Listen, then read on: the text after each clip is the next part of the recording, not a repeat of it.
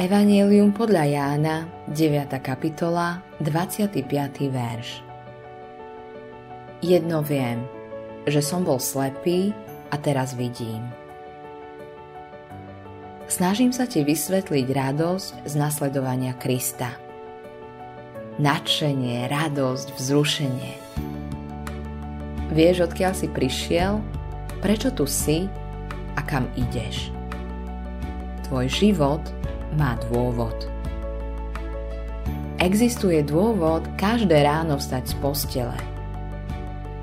Snažím sa ti hovoriť o tom, čo som našiel v Ježišovi Kristovi pri štúdiu písma, pri chodení s Pánom, a tvoja reakcia je: ja to nevidím, nerozumiem tomu.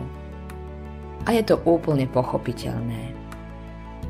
Si totiž slepý. Skús slepému vysvetliť televíziu. Možno trošku porozumie, ale nebude mu to dávať zmysel. Skús mu vysvetliť západ slnka. Bude voči tomu slepý. Z tvojich očí musia najprv zmiznúť šupiny a jedine Kristus ich dokáže odstrániť. Môže to urobiť práve v tejto chvíli.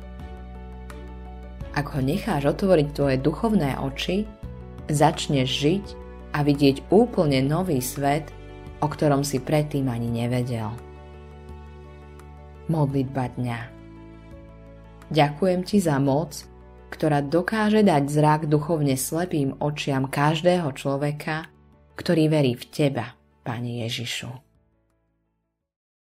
Autorom tohto zamyslenia je Billy Graham.